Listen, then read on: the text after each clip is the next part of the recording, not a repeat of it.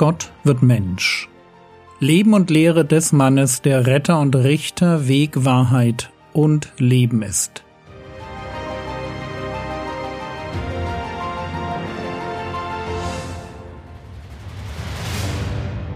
Episode 222 Das Vaterunser Teil 4 Bitte Ein kurzer Rückblick die Jünger kommen in Lukas 11 zu dem Herrn Jesus und bitten ihren Meister, ihnen das Beten beizubringen.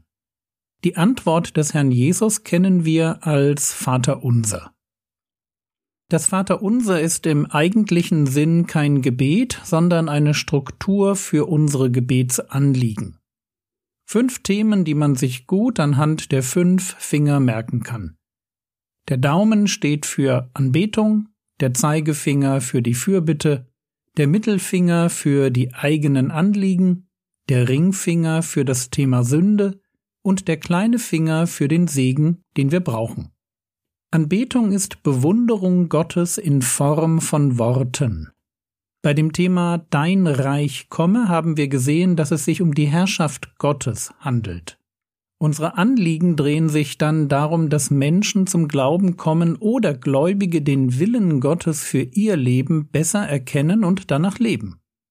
Der dritte Aspekt des Gebets verbirgt sich hinter der Formulierung Matthäus Kapitel 6 Vers 11 Unser tägliches Brot gib uns heute. Bei Lukas heißt es Lukas 11 Vers 3 unser nötiges Brot gib uns täglich. Und wir merken schon, jetzt kommen wir. Erst kommt Gott, dann kommt sein Reich, was faktisch viel mit anderen Menschen zu tun hat, und dann kommen wir mit unseren Bedürfnissen, mit dem, was wir täglich nötig haben. Es ist diese Bitte, die uns deutlich macht, dass das Vaterunser unser tägliches Gebetsleben strukturieren soll. Hier steht nicht, unser wöchentliches Brot gib uns heute oder unser jährliches Einkommen gib uns heute, sondern es geht um das tägliche Brot. Jeden Tag dürfen wir zu Gott mit den Bitten kommen, die uns selbst betreffen, mit den Nöten und Anliegen, die heute vor uns liegen. Das Bild, das Jesus hier verwendet, ist das Bild eines Tagelöhners, der am Anfang des Tages Gott darum bittet, dass er ihm alles gibt, was er zum Leben braucht. Und so bringen wir mit diesem Gebet unsere Abhängigkeit und unser Vertrauen zum Ausdruck. Wir sind jeden Tag davon abhängig, dass Gott uns gibt, was wir brauchen. Es reicht eben nicht, dass wir planen und uns anstrengen und darauf vertrauen, dass es schon irgendwie wird. Wir brauchen Gott. Und das Tag für Tag. Aber Jürgen, kommen die Heiden nicht auch durch den Tag? Und lässt Gott nicht seine Sonne aufgehen über die Gerechten und Ungerechten? Warum sollen wir dann für die Sachen beten, die wir täglich brauchen? Ich hätte auf diesen Einwand vier Antworten. Erstens.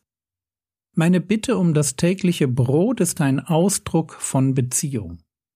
Ich lege Gott täglich alle meine Bedürfnisse hin, meine Aufgaben, die anstehenden Gespräche, meine Versagensängste, meine Zeitplanung, den Wunsch, dass die Technik durchhält, ich mich gut konzentrieren kann, nicht krank werde und so weiter. Und indem ich meinen ganzen Tag mit seinen unterschiedlichen Herausforderungen Gott hinlege, geschehen zwei Dinge.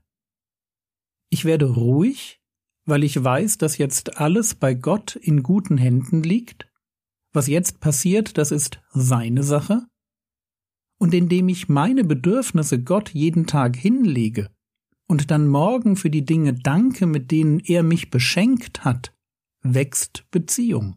Es mag ja sein, dass der Heide auch überlebt, aber ich will meine Seele an Gott binden will seine Güte schmecken und nicht einfach nur abgreifen. Ich will hautnah und praktisch erfahren, was es heißt, mit Gott zu leben. Und das Erfahren und Genießen meiner Beziehung mit Gott stellt sich ein, wenn ich mir jeden Tag durch die gute Gewohnheit des Bittens vor Augen halte, dass ich einen guten Hirten habe, dem ich folge. Wisst ihr, wir müssen unser Leben nicht allein meistern. Das ist der erste Punkt. Ruhe und Beziehung. Zweiter Punkt. Bitten ist natürlich auch ein Ausdruck von Weisheit. Bei Jakobus lesen wir Jakobus Kapitel 4 Vers 2 Ihr habt nichts, weil ihr nicht bittet. Gott will tatsächlich gebeten sein. Er weiß, was wir brauchen, aber er hat Freude daran, auf unsere Gebete zu reagieren. Es ist einfach klug, dass wir bitten. Klug, weil es sein kann, dass Gott uns bestimmte Sachen nur dann gibt, wenn wir danach verlangen. Warum ist das für uns wichtig? Weil wir nur auf diese Weise lernen, klug zu leben. Klug leben heißt nämlich zuallererst klug bitten. Und vielleicht denkst du jetzt, nein, klug leben heißt kluge Entscheidungen treffen. Und ich möchte die Wichtigkeit kluger Entscheidungen nicht durchstreichen.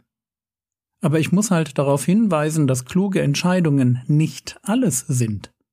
Du kannst noch so kluge Entscheidungen fällen, wenn Gott zu deinen klugen Entscheidungen keinen Segen gibt, dann nützen dir deine klugen Gedanken gar nichts. Ohne Gebet wird aus Weisheit nicht zwingend ein weises Leben. Zur Weisheit muss immer der Segen hinzukommen, damit aus klugen Gedanken ein erfolgreiches Leben wird.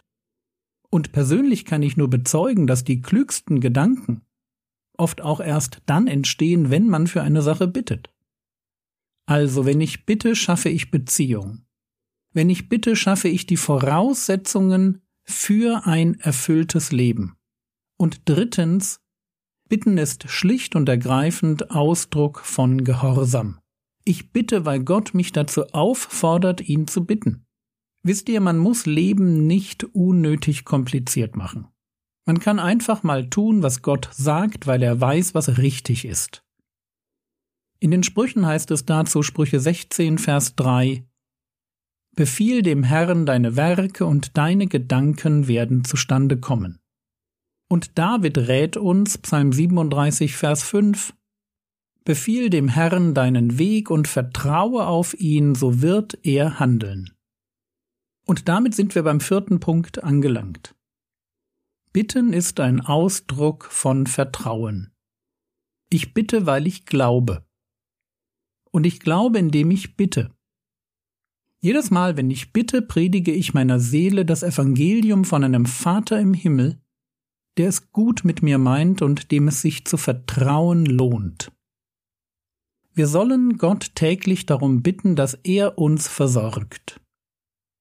Und indem wir das tun, Tag für Tag, indem wir ihm unsere Bedürfnisse, unsere Aufgaben, die einzelnen Schritte auf dem Lebensweg hinlegen, indem wir das tun, wächst Beziehung gelingt Leben, wird Jesus Herr und reift unser Glaube.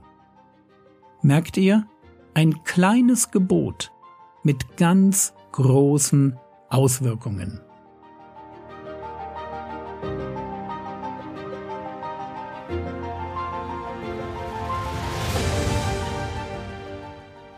Was könntest du jetzt tun, Du könntest die Frage beantworten, ob du dir täglich genug Zeit dafür nimmst, deine Bedürfnisse und anstehende Aufgaben mit Gott zu besprechen. Das war's für heute. Nimm dir doch noch ein paar Minuten extra Zeit, um für Politiker und für deinen Wohnort zu beten. Der Herr segne dich, erfahre seine Gnade und lebe in seinem Frieden. Amen.